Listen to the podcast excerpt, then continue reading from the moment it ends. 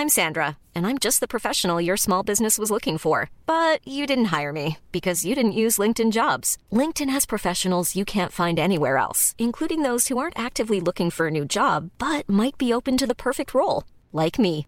In a given month, over 70% of LinkedIn users don't visit other leading job sites. So if you're not looking on LinkedIn, you'll miss out on great candidates like Sandra. Start hiring professionals like a professional. Post your free job on linkedin.com/people today.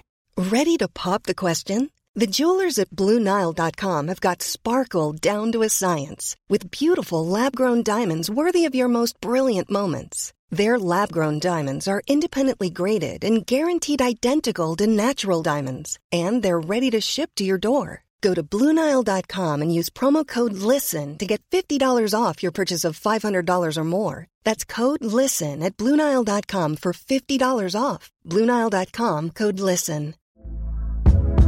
Hey there, it's Michelle Norris. I'm host of a podcast called Your Mama's Kitchen. When I travel, I'm usually looking for a way to find a taste of home when I'm not at home. And one of the things I love to do when I am at home is entertain. And Airbnb allows me to do that. When I was in California recently, I rented a house that had a great kitchen. And when we were sitting around the table, we we're all thinking, we're in someone else's house. Someone could be in all of our homes as well.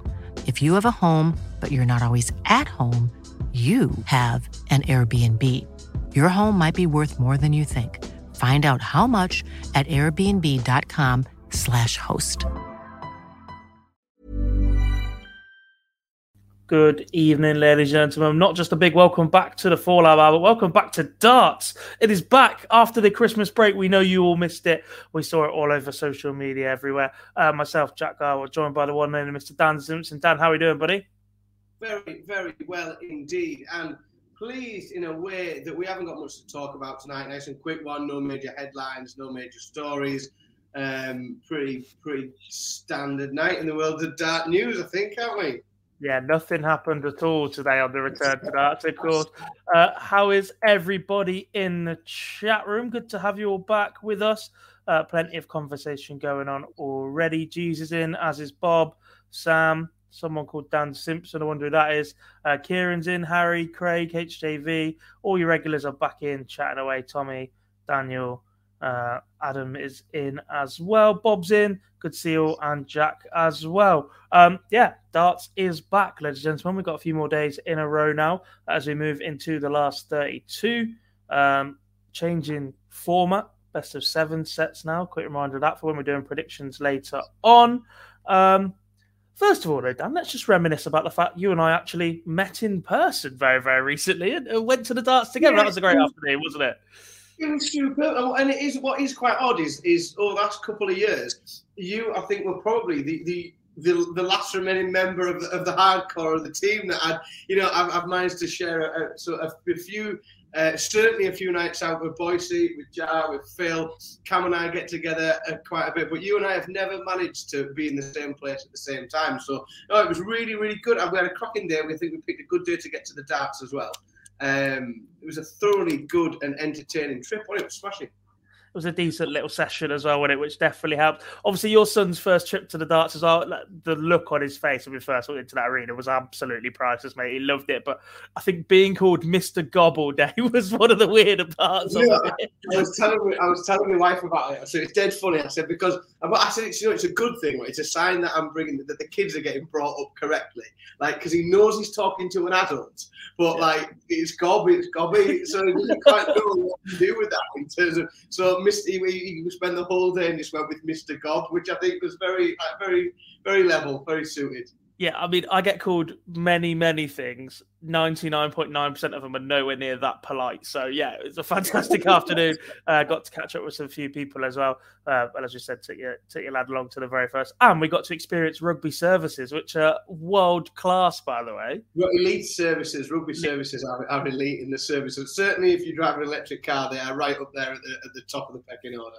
They are indeed. Right, that's enough chatting about our day. Now, uh, I suppose, mate, we're going to have to get on to chatting about what happened throughout the day because there are six matches for us to talk through. Thankfully, not eight, or we might be here a little while. Uh, but we start uh, with the pretty comfortable passage uh, into the last 16 for the Belgian number one, Dimitri Van den Bergh, a 4 1 victory over Christoph Ratajski.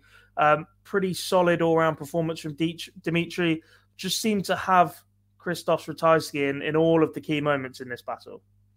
Yeah, I think you've used the right phrase then, like key moments. You know, we, you know, other darts folk would say the right things at the right time. Um, in in terms of the level at wrong which, nationality for that one. Yeah. um, in terms of the level in which they played, um, like you know, very similar. You know, one different in in the in the 180s thrown, um, less than one point in the average difference. You know, statistically, these threw are very very similar. You know, just going through the statistics in terms of how level the level, how close the level they were at were.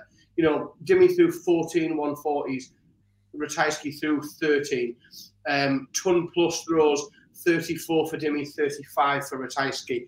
Um, I suppose the, the biggest difference, which is which is what's got the job done in the end, um, is is 52% on your doubles for, for Dimi against 36% against Ratajski. Is just doing the right things in the right moments. Now, in terms of legs, like Dimi had almost double the legs, 12 legs to seven in the end, the way that the game went. But it is just right things at the right time. And, you know, that scoreline looks I think the scoreline is very flattering because it wasn't it wasn't a four-one drumming in terms of the level at which they were playing darts. Um, Dimi just did execute those checkouts in a in a very professional and, and calm way. He looked very measured as well. I thought he looked more comfortable than I've seen him probably certainly in six months.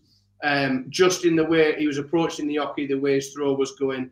Um, re- yeah, very, very comfortable. We, we, will see. I mean, we talk about his next match later on potentially. We won't, we won't throw out any spoilers for those that don't know what's happened this evening.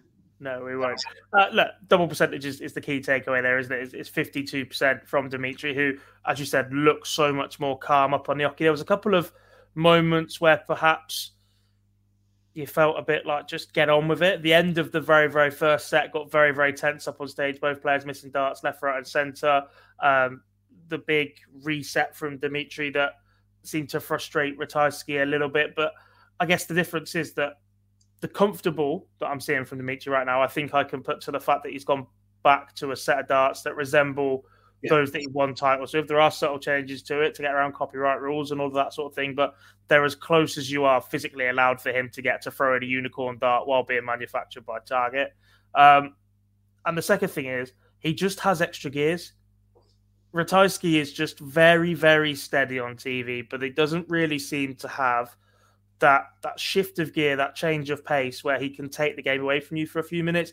Dimitri's done that, dropped off at times, but because he was so comfortable, and in the legs where he has switched off, it's reflected badly on his average. But other than that, he's just had exactly where he wanted him all day, hasn't he?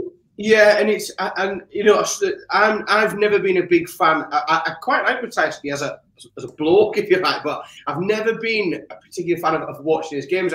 It, it, it, doesn't excite. It's very, it, it's almost robotic. I think in his consistency level, he seems to turn up and start playing at a level, and he just continue that level throughout the day and it, and it'll it, it, in terms of over the course of a of a you know over the course of a season that's great because he'll always be you know a high level performer in terms of getting him through matches where he needs to inflict a bit of emotion into it try and up his pace try and fight in a battle almost he doesn't seem to have that about his game he, he's very very um, consistent but but he can't quite get get through those scrappy elements yeah, the, the chat room got this right for me comparing it to James Wade. We said that an awful lot about Wade. If Wade comes out and averages 92 for the first set, Wade is going to stay at 92 for the entire. Yeah. I feel like Ratajski's the same. If he comes out and averages 104, you're going to be very, very hard pushed to get him off that 104.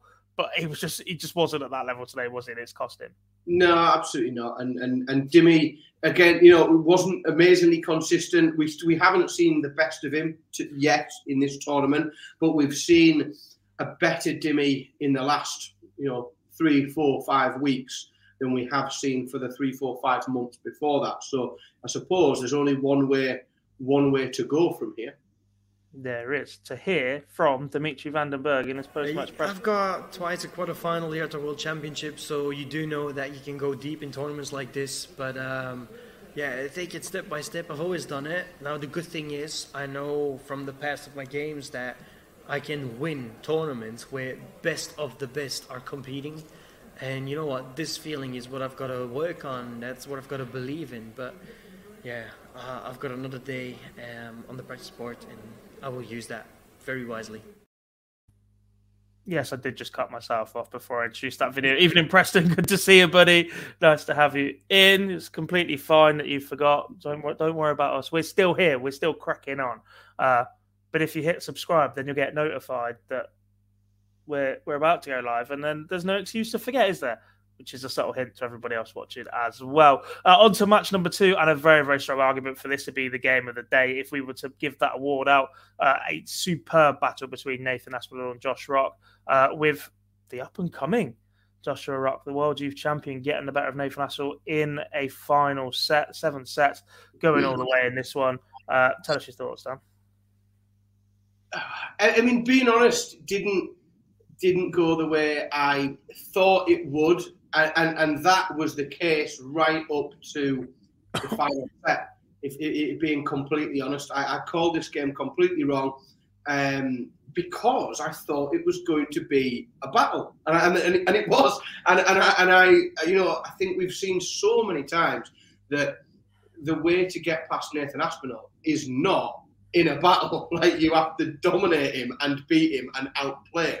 And and yes, there was a, a case that Josh Rock has the game to do that, but he didn't today. This was a massive battle that scrapped both ways. There was there was unforced errors, let's say. There was forced errors um, in in terms of the the way the pressure was going. There was a few times I was sort of texting around in the WhatsApp group, and I, and I thought that the pressure was getting to Nathan. Um, his finishing was nowhere near what he would expect in those moments, in those tight, battling pressure moments when the crowd are involved. That's often when we see the best finishing from Nathan Aspinall. That didn't quite happen today. That element of his game, and, and I think the difference was the the best part of, of Nathan Aspinall, what makes him absolute box office, what what what makes him good in the Premier League, and what's got him all of the titles and, and, and plaudits that he has was the one thing that was missing today. Um, and it was the one thing that really shone through in Josh Rock's game. And I, and I, appreciate I've spent the last couple of minutes talking pretty much exclusively about Nathan Aspinall and not about the fact that Josh Rock has just beaten the number nine in the world at the World Championships. Uh, and that's a huge achievement.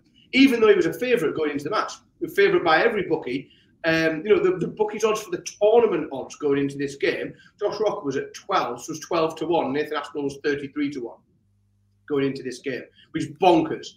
Um, but. Well, clearly not, that because we have a result that, that goes well, yeah, in our favour. And the bookies have covered themselves very well there. Spoiler alert, Josh Rock's odds have just shortened significantly as well. Um, look, I don't disagree with how you've analysed that match, though we say we've just spoken an awful lot about Nathan Aspinall. Josh Rock was fantastic, but Josh Rock has picked up. You mentioned errors, and and for me, this was on the errors of Nathan Aspinall. So mm. many chances. He's had 52 darts at a double compared to Josh Rock's 33. Actually, won more legs in this match and still managed to find a way to lose it as well.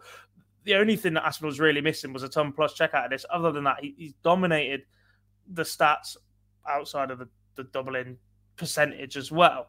Uh, it just feels like top form Nathan Aspinall or, or Nathan Aspinall that uh, Josh Rock has done to Nathan Aspinall what I feel like Nathan Aspinall has done to a lot of people for the last six months. Yeah, I want 100, and that's that's the thing. That's the bit that was missing. I think we mentioned in the first game, and I said, you know, it, it, most common used phrase: right things at the right time. Today, Nathan Aspinall did the wrong things at the wrong time.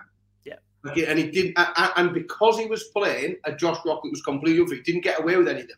Against a lot of the field at this stage in the tournament, Nathan Aspinall would have got away with most, you know, would have got away with that today, and would have got through that game 4-3, 4-2. Um, against most of the other of, of, the other qualifiers that come through that route. Um, But against Josh Rock, he didn't get away with it, and he and he did the wrong things at the wrong time. And Rock was always in that position to, to capitalise, and and and did keep his head every, every now and again. I wondered whether you know can Josh Rock keep his composure in this situation that he hasn't been in before. Um, you know, we have seen people do some remarkable things on debut at the Pally. Um, and, and this is starting to become a bit remarkable, isn't it? Yeah, just a little bit indeed. There is one more question, and apologies, but again, it is about Nathan Aspinall. it, it is about the amount of regrips we're seeing with the darts, just just that base, that setting up before he gets the dart into his hand in the right place. The concern is that we see it more, it is far more noticeable, and it happens a lot more often when under pressure. Yeah, and I, and I I don't know whether it's got anything to do with the grip. You know, we call it a regrip because that's what he's yeah. doing. He's, he's, he's, he's, putting the guy and he's putting the dart out of his throwing uh, stance, so to speak, and then and then and then having resetting it.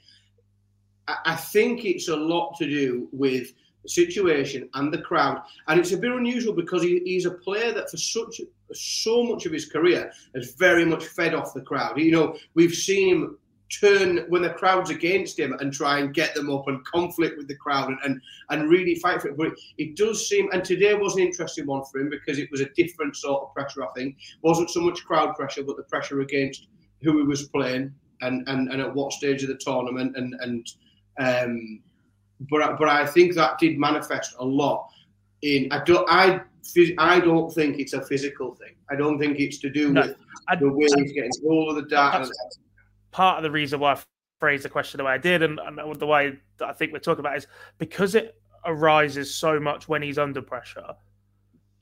It is known that, that I, hate saying the word and I hate attributing it to people, but Adams just mentioned it in, in the chat room as well. It is known that what Eric Bristow went through, what Bo Greaves went through previously, etc., is a fear of missing and when mm. you're a player that feeds off the scraps the way that Nathan does, that that absolutely loves a battle, there are so many tense moments in there. There are so many moments for you to, to get into, and, and basically that's a, a battle of how long you can outlast your opponent in those tense moments. If you keep going through what Nathan is doing in those tense moments, and that's how you're making a career of it. Eventually, they're they're either not going to pay off, or your mind is going to betray you, and, and, and that's a little bit where I am right now. If Aspinall is I, want to see them regrips gone as soon as possible because the longer they exist in his game, the longer I think there's a fear that something might just go wrong. Yeah, and, and, but I'm not sure. I, I, suppose either side of that because, because, none of us really know, you know, what's uh, what's going on in his head, how he's, you know, where where he is at that stage. Um, and again, I don't even like to say the word because it's it's too overused and too talked about. But is is he is he suffering worse than what we all think, but managing it really well by through regripping and and because we don't see it in his throat. You know, it does it doesn't manifest in in his action. Um, where we where we see that where we see that that those interruptions are with the regripping. So so is it worse than we think? He's managing it incredibly well, uh, potentially. Um, time will tell, us, I suppose. It will indeed. Right, apologies that that was very, very Nathan Aspinall heavy, considering he was beaten in the match. But we are we're going to speak an awful lot about Josh Rock for an yeah, awful lot of years ahead. Him, isn't he? That's the thing. Yeah. He's going to talk about him again. Yeah, and, and the biggest comment we can play, Josh, in that moment is that for somebody who's never been in this position, that the, the, look, for the rest of this tournament, every single match that Josh Rock plays in is the biggest match of his career up until that point. Even the World Youth Championship final, right now, this trumps all of that that part of the draw has just opened up a little bit potentially. He's just taken out one of the very, very top seeds and one of the more informed players when you look at people who are above Nathan Aspinall in the rankings. And in every single one of those key moments in the match, he never looked like he was flustered. He never looked like he was going to flap. And, and that's the biggest compliment you can pay to, to somebody at Josh's age in his position is that he's just made of steel. Yeah, I think it's um, it's very exciting. It? Like it, it, it, it's. I'm try. I'm desperately trying to not get too worked up at this stage. Yeah, let's uh let's hear then from Josh Rock and see what he had to say this post match press conference. It was fantastic because we were chanting my name a lot. And to be fair, the first set they they were against Nathan, and I said the crowd is against you. That was my only words. We spoke after the break, and he says I know, but it was up to him to deal with it. And sadly, he didn't deal with it as I know he can because he's up the crowd, of course, a lot of times. But I was so proud they would chant my name because it just felt fantastic. Them chant my name. What interesting, what an interesting point. Maybe the crowd were just so drunk they didn't see the little emblem in the middle of the flag and thought it was an England cross. There isn't half a chance. because, uh, yeah, they're not too kind to anybody that isn't. Uh, doesn't celebrate St George's Day, should we put it that way? Uh, on to uh, the final game of the afternoon. Um, and this was a pretty, pretty comfortable win for Johnny Clayton. I say that every single set has, has gone the distance here, but even still, even in that moment in, in five sets, you still just just gave Johnny the edge at every moment, didn't you? Yeah, he was just he was again. I, I think a little bit like the first game that we talked about with with, with, Dimian Ratajski. He he he played well in the moments where he needed to play. He, he won all of all of the little contests, the, the little micro contests that take place in set play. Johnny them. Um, and he held his nerve when he needed to, and, and again, you know, he checked out when it was most important to do. The legs, like Brendan picked up 11 legs in that in that game. Um, picked up 11 legs and got one set, which is which is ordinarily bizarre. It does, the maths almost doesn't make sense but but it was just that it was just Johnny doing what he needed to do in the right moments and and and whereas as Dolan was picking up those legs, he, what he wasn't doing is putting Johnny under pressure, and he wasn't taking the game to him at all. Um, and the, the scoreline looks like in reality what the game was, which was which was a very comfortable win. Um, Dolan did well on his own throw, um, but it, it wasn't a particularly competitive game, sad, sadly. But but the, Johnny did, did really well and, and exciting things to come for the ferret. I think that the the next game that he's in for is is a you know a bit of a box office pick, isn't it? I think that um, we'll see a lot of video packages. We'll see lots of people getting very excited about his next match. Well, I, I actually think now is a good time to talk about that one because we said pretty much all there is to say on on this game, but Johnny who hasn't perhaps had the results this year since the Premier League in, in the league format, hasn't gone and picked up a TV title like he has done for the last two years, whether that be ranked or mm. non ranked or whatever else. There was a concern heading into my head that he was in absolutely no form whatsoever. And he's still not quite producing the ton plus averages over and over again. There is still that mid to low 90s game that Johnny is just currently playing at. But with an awful lot on the line in this next game against Josh Rock, Johnny is borderline Premier League in that conversation right now. If. Josh mm. Rock goes and does a job on him and goes and beats whoever else is in their quarter, his name becomes very, very hard to ignore for that Premier League because of the fact he's young and he's produced that and he's done it off the back of a World Youth Championship and the numbers are there to back it up that Josh Rock is a professional ready to make that step up. In the past, when players have gone on a silly run like Jamie Lewis, his season seasonal average and his stats and his scoring averages and everything else that can be tracked throughout the season weren't there to back it up. Josh is up; he is ready to make this jump. And if he keeps going deep, he's going to be very, very hard to ignore, even even as a twenty-year-old that you want to protect and don't want to put him in that environment and go, actually, no, he might be too young for it. If he's going to keep producing at this level, at some point you have to go, forget that age, forget that protection, he's good enough now and he needs to be there. Well, I think because, like, and we, I, I won't bore everybody. We, we, had a lengthy conversation on the M1 last week about the Premier League and about how it, how it should be seen and what the selection yeah. criteria. But what I what I do think is, I think the format of Premier League matches very much suits Josh Rock's game. Yeah, I think he is a player, and and and we've seen players that have deserved to be in the Premier League and got in it, but their their style of play and their game and the format doesn't suit them compared to the players they meet every week. I think that format suits Josh Rock's game probably better than most other formats that, that he's going to get involved in over the course of the season. Um, you know, to turn up on a night, one on one, shoot out against somebody else over that short form, I think is is, is perfect. And, and, that's one of the reasons why I think he will end up being the conversation if he has a run through here. Um, the, the biggest question for me, I don't think we're going to see I don't. Well, we might, but I don't think we're going to see a great deal in terms of big level step up in this next game from Josh Rock. Um, I think he'll continue to progress through the tournament. We might see a couple of points on his average.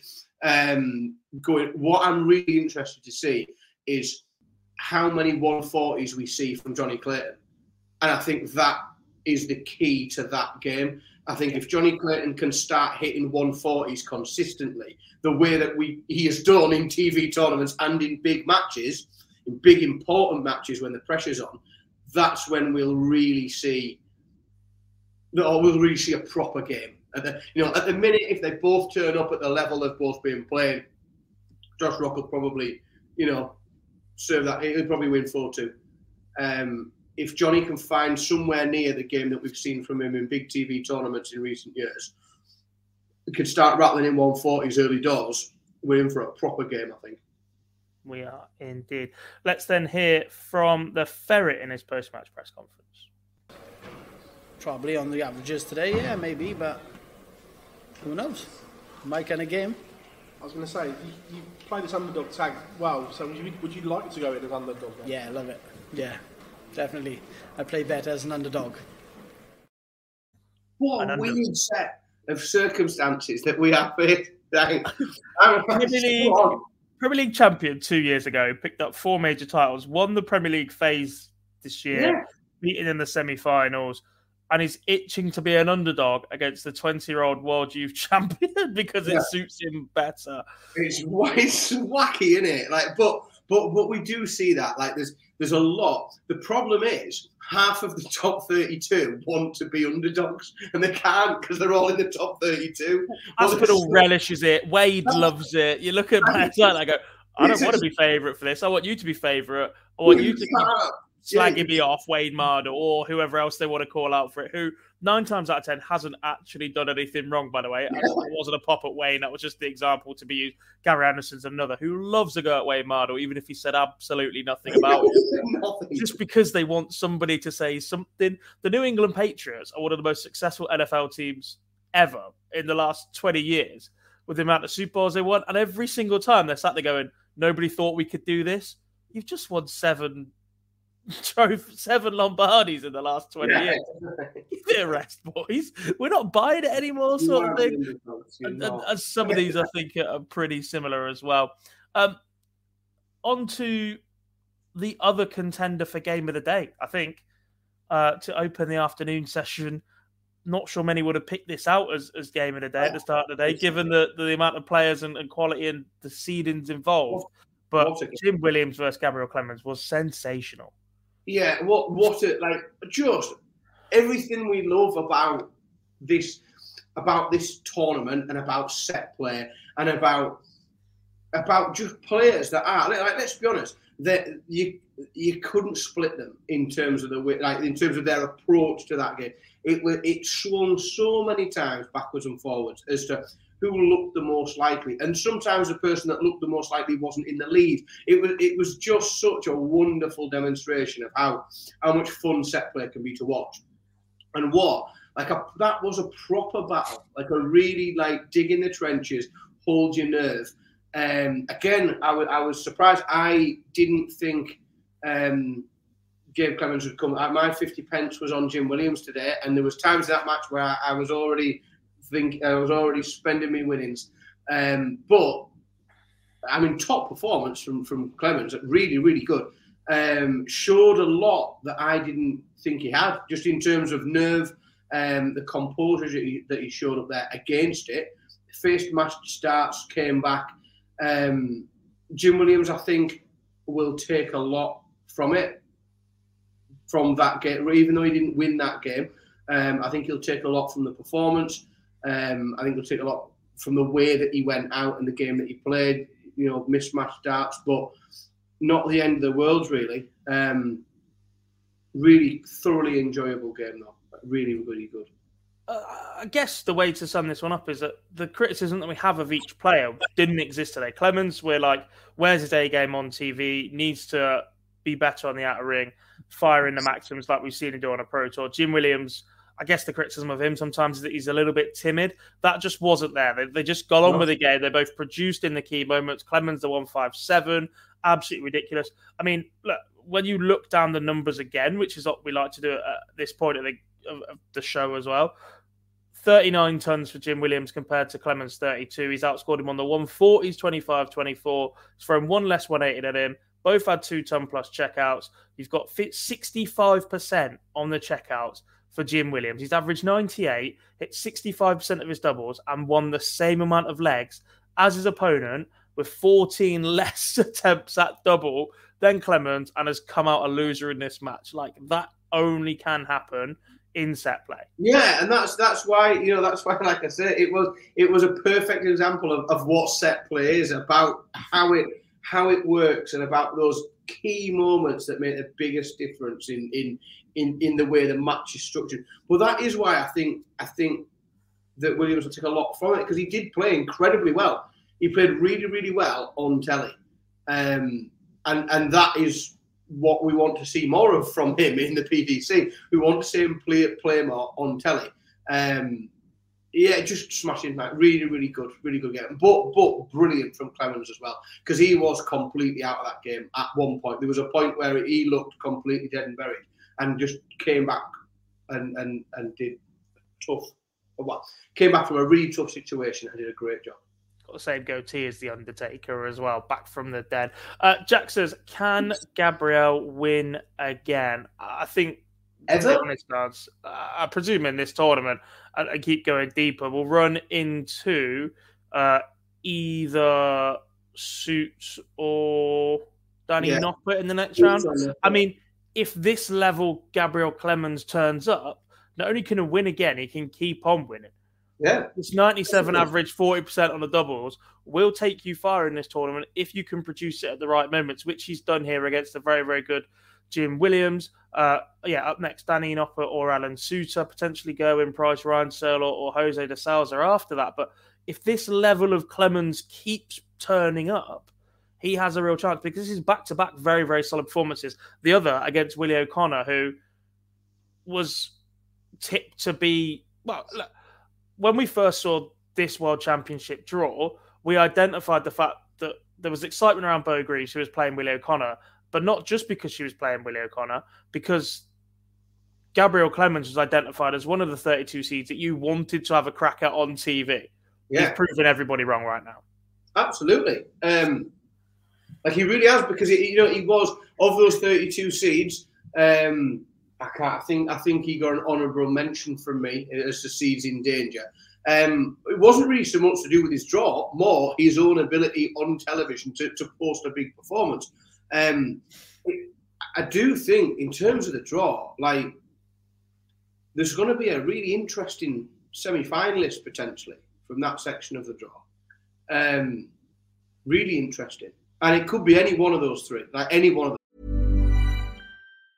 Jewelry isn't a gift you give just once; it's a way to remind your loved one of a beautiful moment every time they see it. Blue Nile can help you find the gift that says how you feel and says it beautifully with expert guidance and a wide assortment of jewelry of the highest quality at the best price. Go to BlueNile.com and experience the convenience of shopping Blue Nile, the original online jeweler since 1999. That's BlueNile.com to find the perfect jewelry gift for any occasion. BlueNile.com. Hey there, it's Michelle Norris. I'm host of a podcast called Your Mama's Kitchen. When I travel, I'm usually looking for a way to find a taste of home when I'm not at home. And one of the things I love to do when I am at home is entertain. And Airbnb allows me to do that. When I was in California recently, I rented a house that had a great kitchen. And when we were sitting around the table, we were all thinking, we're in someone else's house. Someone could be in all of our homes as well. If you have a home, but you're not always at home, you have an Airbnb. Your home might be worth more than you think. Find out how much at airbnb.com/slash host.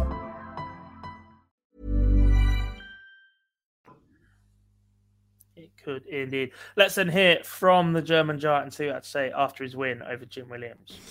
It's it's hard. Uh, normally, uh, I must uh, take the the, the three, three one. Then you go in the in the break with uh, two two. It's uh, it's hard, and then he, he make the break and I'm uh, three, down, three two down and two two zero down, and then you have nothing to lose and you you must put your chances. And this time I make it it's scary how much that that nothing to lose can just free up a player completely. Just go right, I'm just going to chuck, and it, it, comes off. It's when it switches back from nothing to lose to hang about. Am I actually about to pull this off? That the players that's, have to manage yeah, that. that's that, where we're at in this yeah. game where it went to the wire. Um, really, like really cool, superb game. Also, I absolutely hate Cam if he's watching, but I cannot not look at Gabriel Clemens and think Al from Al's toy barn in Toy Story. It's just just just gets you that one. Obviously, the, what we have in our house, the kids all laugh if he gets interviewed because they think he sounds like the um, the three little pigs from Shrek. Yeah, I'll go with that. That's exactly where I was going to go. Uh, on, to, on to the penultimate game of the evening. And despite the fact he had lost to Raymond van Barneveld in their last six straight meetings, I believe, uh, Gerwyn Price gets the job done over the former five time champion of the world in pretty convincing fashion. Dan, straight sets victory for the Iceman. Could he be lifting the Sid Waddell in front of fans for the first time? I mean, maybe. I, I don't like if I'm if I'm completely honest. I, am just like I think the message I sent to you, lot, like it just anticlimax. Like Price was dominant, but let's be honest, that wasn't like proper Gezi Price.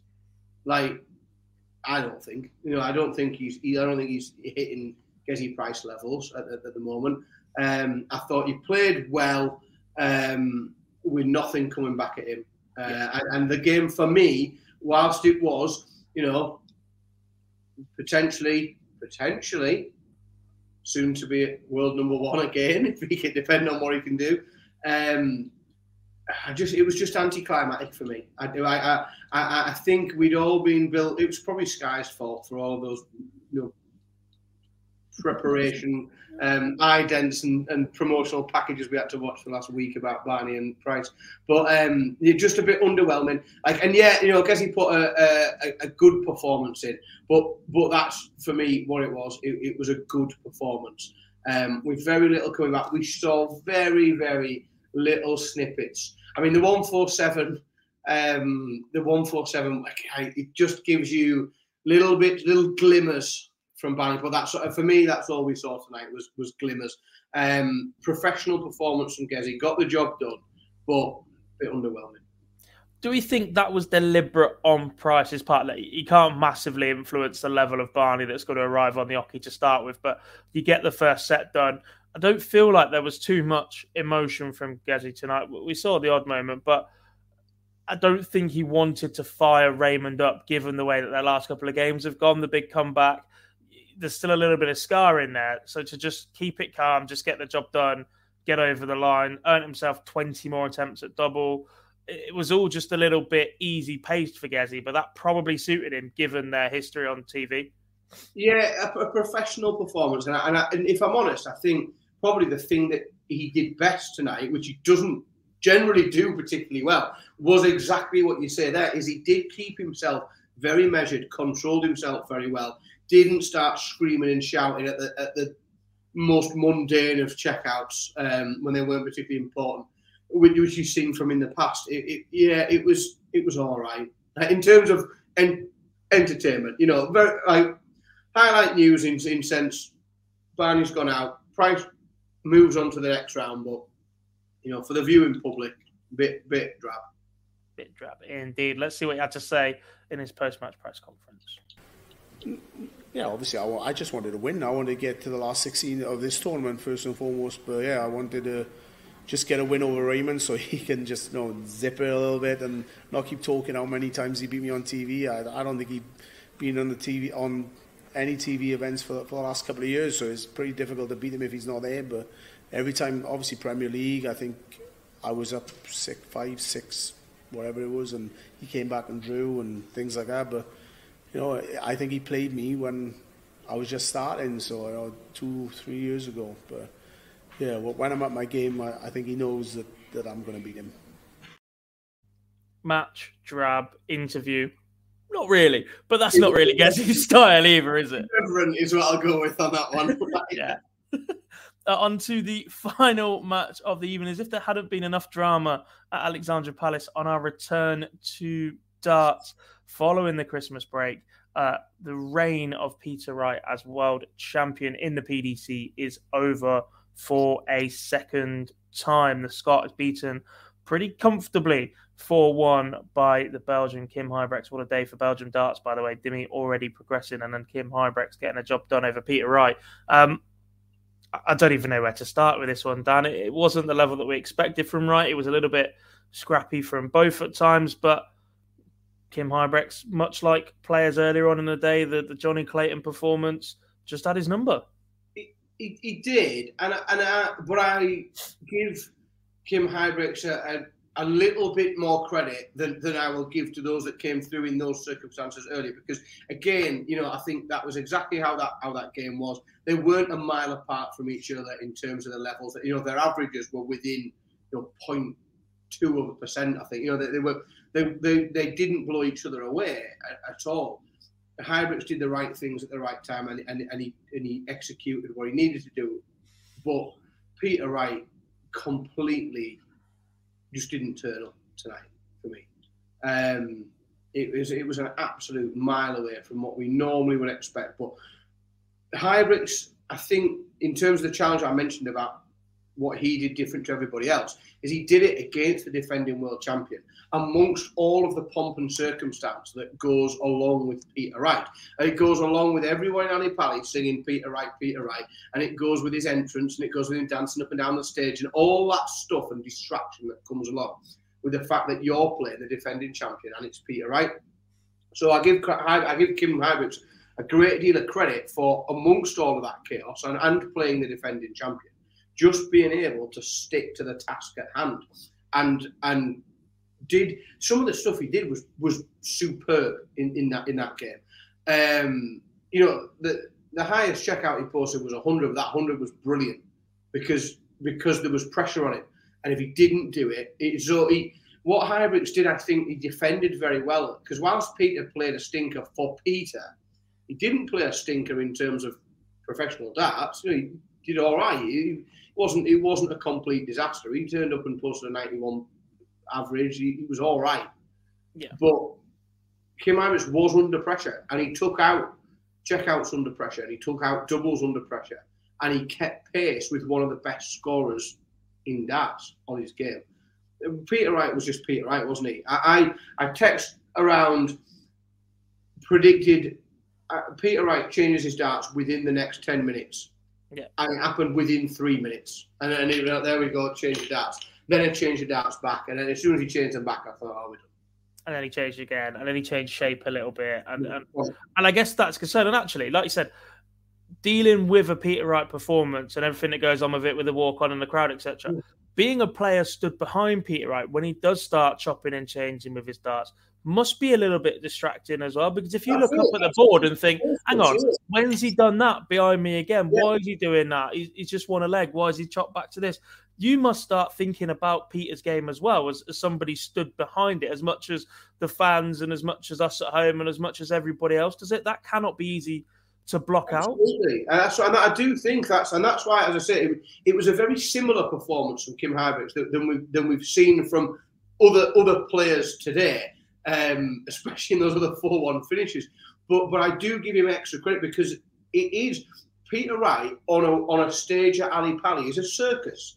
And it is a circus. And, and just the way Peter Wright is on stage is a bit of a circus. So I think to be able to hold it and do those key, you know, come out on top in those key moments amongst that circus and despite of it is is, is really admirable. Um, you know, I was I sent a I sent a selfie of, of me and Kim Huybrechts around a, a group chat at one all and said, "There's like there's my prediction," and and Peter didn't get another set after that. He just yeah, he, he fell apart. I think.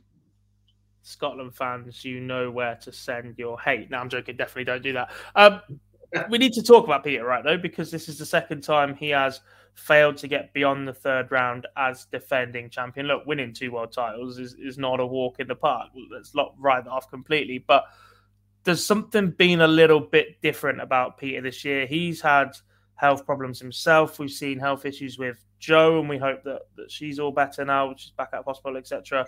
Um, his mind just didn't seem to be on darts an awful lot this year. Obviously, we missed him from the World Series at times. He's had a big, big gap between round one and round two here, which potentially doesn't suit him. We, have seen that before. It's the second yeah. he's fallen in the same position, basically. He, sneak through that first round, have a big break, and he comes back with different darts and is chopping and changing and whatever. But look, there was conversation two months ago that Peter Wright goes on to win this, dominates as world number one, and, and opens up a massive, massive gap. Now, are we a little bit concerned about how much he could fall, or is he another that loves the the underdog tag a little bit more, and this will be a kick up the backside to push on and go again? Because let's not forget, by the way, Peter Wright's not getting any younger here. I'm not. I'm not sure. What I think, I tell you what I think is Premier League aside. Let's see where he's at in the summer like, let's see what we see from him. You know, UK Open. Uh, let's see what we see. You know, the, the early part of the season. Um, see what he's like on tour because we're going to see a lot of players championship events that, that Peter is generally turns up to and is consistently good at. Um, and let's see where his game at. But he, he's he's going to go into the back end of the year defending money. Yeah, big money. Like this front, you know, at the minute, like he, he wasn't really, you know, he he might lose his number one spot, but you know, if if one of the other top four win wins the world championships, he'll lose his number one spot.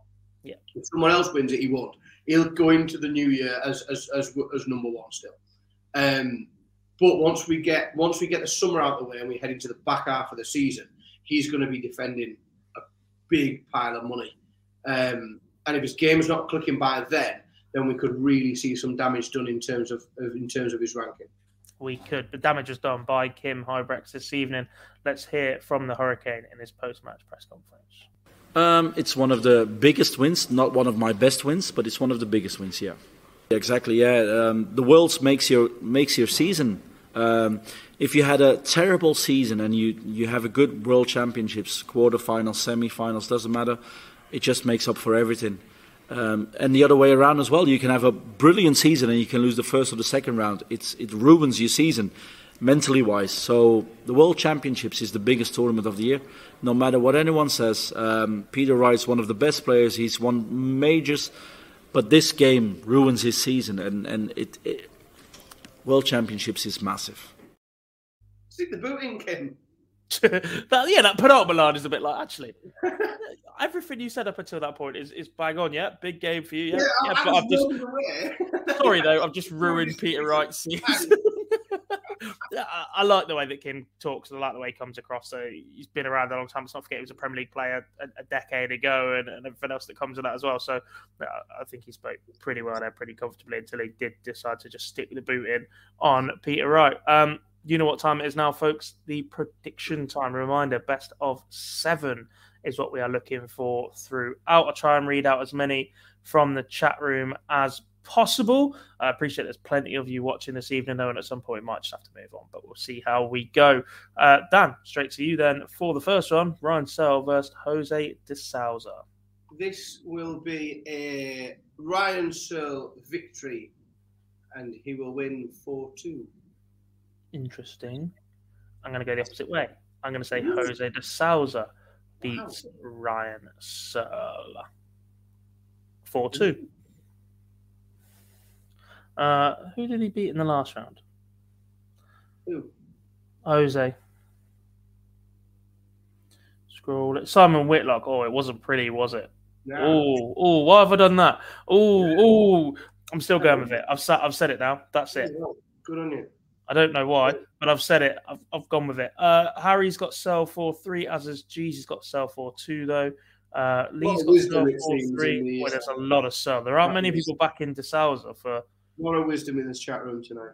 Yeah, a lot of people going against me. Adam's got Searle four two. Jack's got Searle four three. Kieran's got Searle four three. Daniel's gone with me. He's got four three Sousa, which would be fantastic if you weren't a Chelsea fan.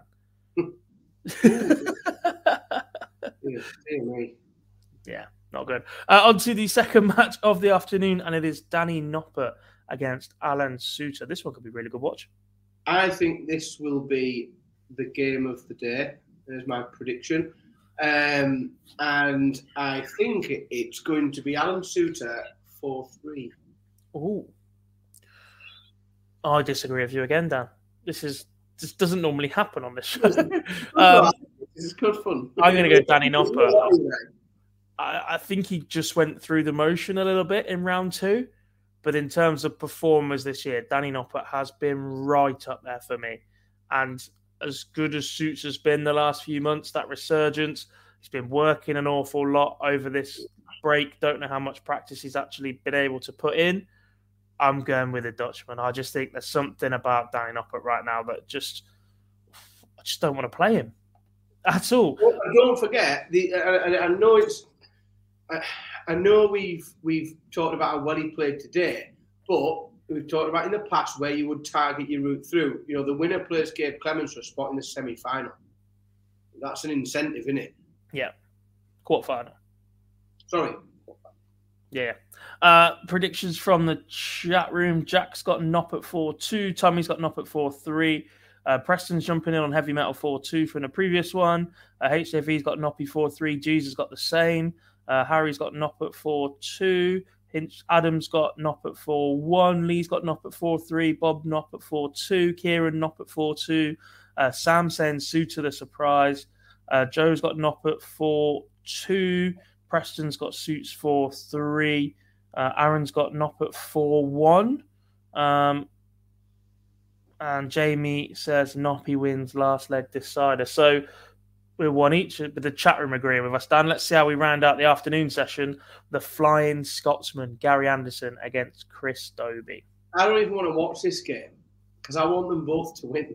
Like ideally, four all and they both go through. Like that's the idea. Um, As, as Mr. from the North in the group that you are. Yeah, I can't. Yeah, exactly. I can. I can only do one thing, unfortunately, and I apologise to, to to Mr. Anderson for this, but I'm gonna go four two, Chris Dobey. I'm going to disagree with you again.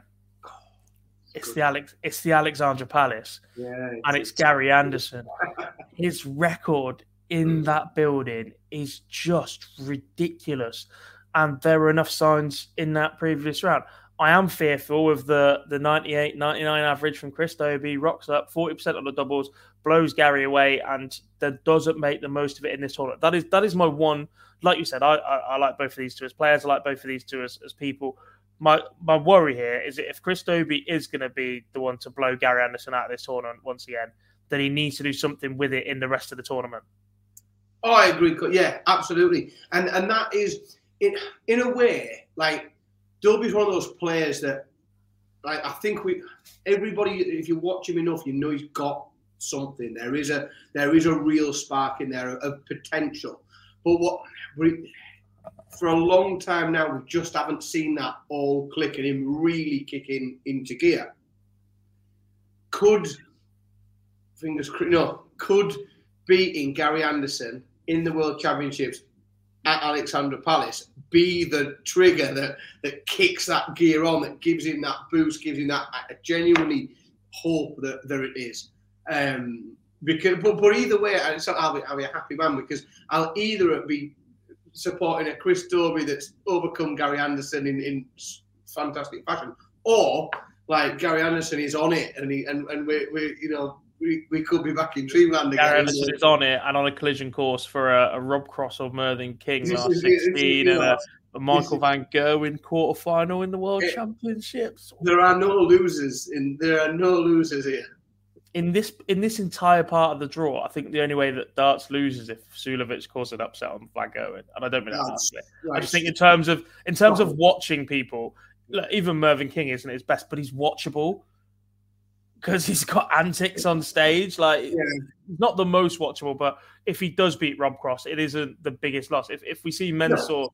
beat Michael Van Gerwen and start taking the pace out of game against Dirk Van Duijvenbode or Ross Smith or, or etc., it just makes viewing more difficult. Whilst fantastic for Mensur, you're not blaming anybody for the way they play. Uh, predictions in the chat room from this one: Tommy's got Dobey four two, G's got Gary four three, Harry's got Anderson four one. Uh, Lee's got 4 2 for Gando. Uh, Kieran's got Dobey 4 3. Jamie's got a draw. You're not allowed that. Get off the fence. Them are the rules. Uh, Preston's got Dobey 4 3. HV Gary 4 2. Bob's got Gando 4 3. Adam's got Dobey 4 3. Uh, Daniel's got Gary 4 2. Uh, Anderson Dobey had an epic year a few years ago, didn't they? Ando wins in second gear 4 2. Wasn't that the match player? Have I made that one up? Uh, yeah, or maybe it was the Worlds. Wasn't maybe it was the Worlds. Was I'll be honest, mate. I don't remember yesterday right now. Uh, no. Gary four two depends on Gary says Jack. Uh, Aaron says Gary to make a statement four two. He will own the double twenty bed. And Jack says come on Gary. Uh, on two. Uh, lost my page. Scroll, scroll, scroll. Uh, the evening session. wow, what a game this is to respond. Uh, Joe Cullen taking on Damon Heta.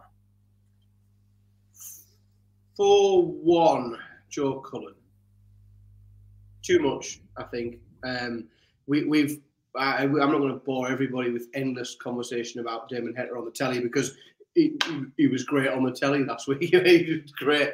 Um, yeah, I just, I just think, I just think it, Cullen's just a bit of a level above um, in terms of big match, big crowd. Really positive experience from Cullen being in the Premier League in terms of those big moments, big crowds, everybody excited. Um, I just think I just think he'll keep his composure and, and, and close it out relatively comfortably. Oh, I'm going to agree. I think the scoreline's a little bit more, a little bit closer, uh, but I am going to back Joe Cullen. I just think that we, we keep saying this. Damon Heta has a superb ceiling to his game on the floor and on the tour in general this year. He has been exceptional, but in front of the cameras, he has faltered a little bit. And even if he doesn't quite get there or, or does get there, Joe Cullen has the best win percentage from worst performances on tour this year. He, he's one with a lower average more of everybody, more than anybody else on tour that we normally associate with Wadey and stealing that. When Joe Cullen has learned to win with his B game, that makes a player dangerous. And Joe Cullen's done that a lot more. That's exactly what, yeah, that's what really, that's what got him into the Premier League in, in, in, a sense, because that's what got him through those tournaments and got him deep in those tournaments was just that B game clicking and, and, and being able to get over the line with it. Yeah. Uh, predictions from the chat room. Tommy's got Heta 4 3. G's got Cullen 4 2, as is Harry excuse me, it's a pair of four three predictions in Heta's favour for HJV and Jack. Although Lee has gone the opposite way with Cullen 4 3. Bob's got Heta 4 2. Uh, Adam's got Heta just 4 3 tiebreak last set. Uh, Kieran's got Cullen 4 2. Uh, Joe says Anderson Dobey was 2018 19 World Championships. It was don't remember yesterday. Phil Bars is in. Who on earth is that? Uh, Joe's got Cullen for 2. Barzy's got Joe for 2 as well. Oh, if you've got time to get involved in the chat room, Philip, you should be doing more work. Uh, on to the penultimate game of the day, and it is Michael Van Gerwen against Mensur Suljovic. Uh, there are an awful lot of people that have Michael Van Gerwen as favourite for the title still right now. This will be good to see. I think in terms of getting back into the tournament, he was comfortable pre-Christmas. It's if he settles straight in with a big performance against Mensur Suljovic right now, I think his odds shorten even more. Does it come?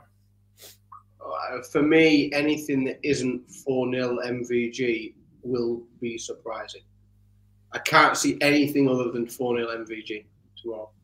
Um, who, who knows? But I, I just think too much too much, too up for it. Peter going out tonight. Like I think, I think you cannot overstate what Peter going out tonight will do to the performance of a Michael Van Gerwen who's coming on to the stage less than 24 hours after that. Um, I, I, just think it's a very, very comfortable 4 0 MVG.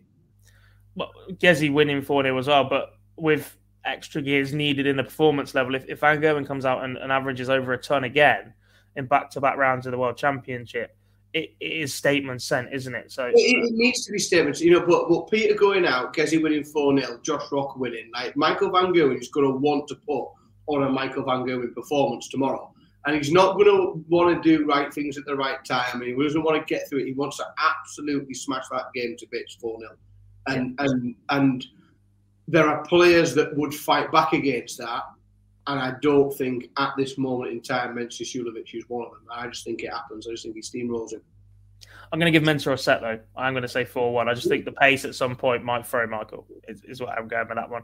Uh, HJV's got four no MVG. Tommy's got MVG four one. G's got MVG four one as well. Harry's got four three. Van Gerwen. Daniel's got four 0 MVG. Uh, Adam says MVG easy four 0 Bob's got four one. Uh, MVG. Barzy's got four 0 Mensur. Surely not. Has he been hacked? no, he's just written 4 0, and I'm just going to attribute it how I want. Be more I, assumed he meant, I assumed he meant Suljovic. To yeah. be fair, put 4 0. Everyone else, look, everyone else can see that, can't it? Phil's just written yeah, 4 0. Well, yeah, it hasn't said yeah. who, so we presume it's a mental. Uh, Jack's got MVG 4 1. Uh, Joe's got MVG wins 4 zip, easy work. Um, MVG still struggle on the doubles. Can't win it. 4 2 over Mensur. Uh, Preston's got MVG 4 0. Uh, Gentle does his head in and wins 4 3 at snail's pace, just pinching legs. MVG gets more legs. So what? What? I love some of the predictions we get here. Superb uh, from you guys as we close out the evening and the show and everything else that goes with If that happens, I'll take you to a farm I'll pay your train fare. I'll, pay, I'll, I'll pay for your train. You can come up here. I'll take you out for a palm if that happens. Please. I'm itching for a Parma. Got no other reason to visit Newcastle other than to just have a Parma, but I'm itching for a Parma. uh, the final game of the day and the final game we're going to look ahead to is Michael Smith against Martin Schindler. I think Michael Smith's involvement in this tournament has been passed over a little bit right now. Ah, he just got the job done in the first round. All the talk is on Van Gerwen, Price, Wright, etc. But uh, winning this tournament for Michael Smith can launch him to world number one. It can also that happened about Michael Smith winning a tournament was that Sky are no longer using the John Cena "My Time Is Now" idents, which were I was completely fallen in love with. Like, having having having a little bit of John Cena mixed in with some Michael Smith was like absolutely brilliant. And, and I'm devastated that, that seems to have disappeared. But no, he, uh, we and, and I, I don't know if that's a good thing because, like, let's be honest, every major tournament for the last two years, we've talked loads. We've talked on on, the, on these streams about Michael Smith. We've hardly mentioned him. No, Sky aren't mentioning him. Nobody's talking about Michael Smith. But, Do we think that suits him? Because when he's gone deep to finals earlier in the year. There's been a couple of times where we've actually passed over him. It's been right. This is the chance for right MVG or Price to send a statement and, and build that thing over there. Oh, Michael Smith's in the final again. Yeah. Do we think the Josh Rock hype and everything else for Michael yeah. Smith in a quarter that is. Let me Peter just... Wright going out, Gezi beating Barney 4 0. Whatever MVG does tomorrow, Josh Rock being in, they are all, in my opinion, amazing things for Michael Smith. Yeah. Because because whilst I miss that John Cena lovely, beautiful video package with Michael Smith, I don't think Michael Smith does. I don't no. think Michael Smith misses that one bit. And I think he's happy to just keep turning up and winning darts matches. I will think about that when it comes along. It's, it's almost a staple, isn't it? Like the Chizzy Rascal, uh, Dizzee Rascal bling necklace yeah. that roll out occasionally. Um, my prediction for this one, I'm going to go 4 2 Smith. I, think Schindler's playing well. I think there's there's opportunity to, to take a couple of sets, but I do expect Michael Smith to get over the line in those moments. Uh, predictions from the chat room in this one. I'm going to say Happy Christmas to you as well, Colin. Uh, thanks for the wishes for 2023 to myself and to you, Dan. Uh, Tommy's got Smith 4 0. G's got Bully Boy 4 0 as well. Preston's got 4 1. Uh, Lee's got Michael Smith 4 2. HJV exactly the same. Harry's got Smith 4 0. Bob's got Schindler 4 3, the first to go that way. Colin's got Michael Smith 4 3. Jack's got Smith 4 1. Uh, Adam has got Smith 4 3. Schindler playing well at the minute. Uh, Jack's got Smith 4 2. as is Joe. 180 Festo could well be. Um,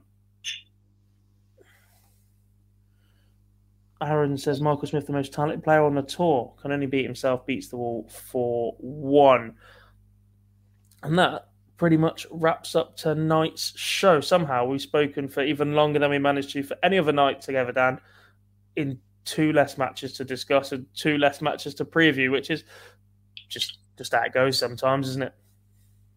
High high quality content we provided we'll leave that for everyone else to judge. We just turn up and nonsense at silly o'clock in the morning. Uh, a big thank you to everybody for joining us on tonight's show.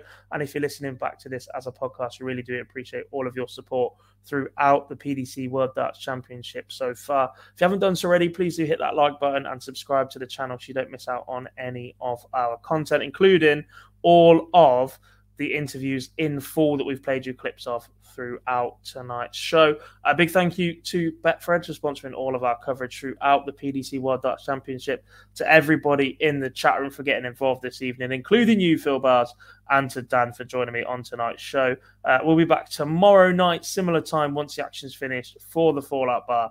Uh, so you know exactly where to be. Thanks for watching, everybody. We'll see you very, very soon.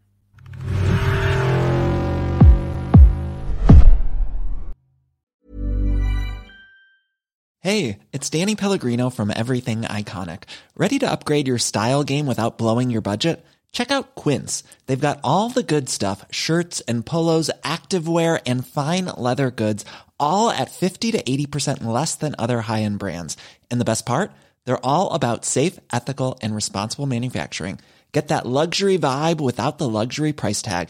Hit up quince.com slash upgrade for free shipping and 365 day returns on your next order. That's quince.com slash upgrade. Mom deserves the best, and there's no better place to shop for Mother's Day than Whole Foods Market. They're your destination for unbeatable savings, from premium gifts to show-stopping flowers and irresistible desserts. Start by saving 33% with Prime on all body care and candles. Then get a 15-stem bunch of tulips for just $9.99 each with Prime. Round out Mom's menu with festive rosé, irresistible berry chantilly cake, and more special treats. Come celebrate Mother's Day at Whole Foods Market.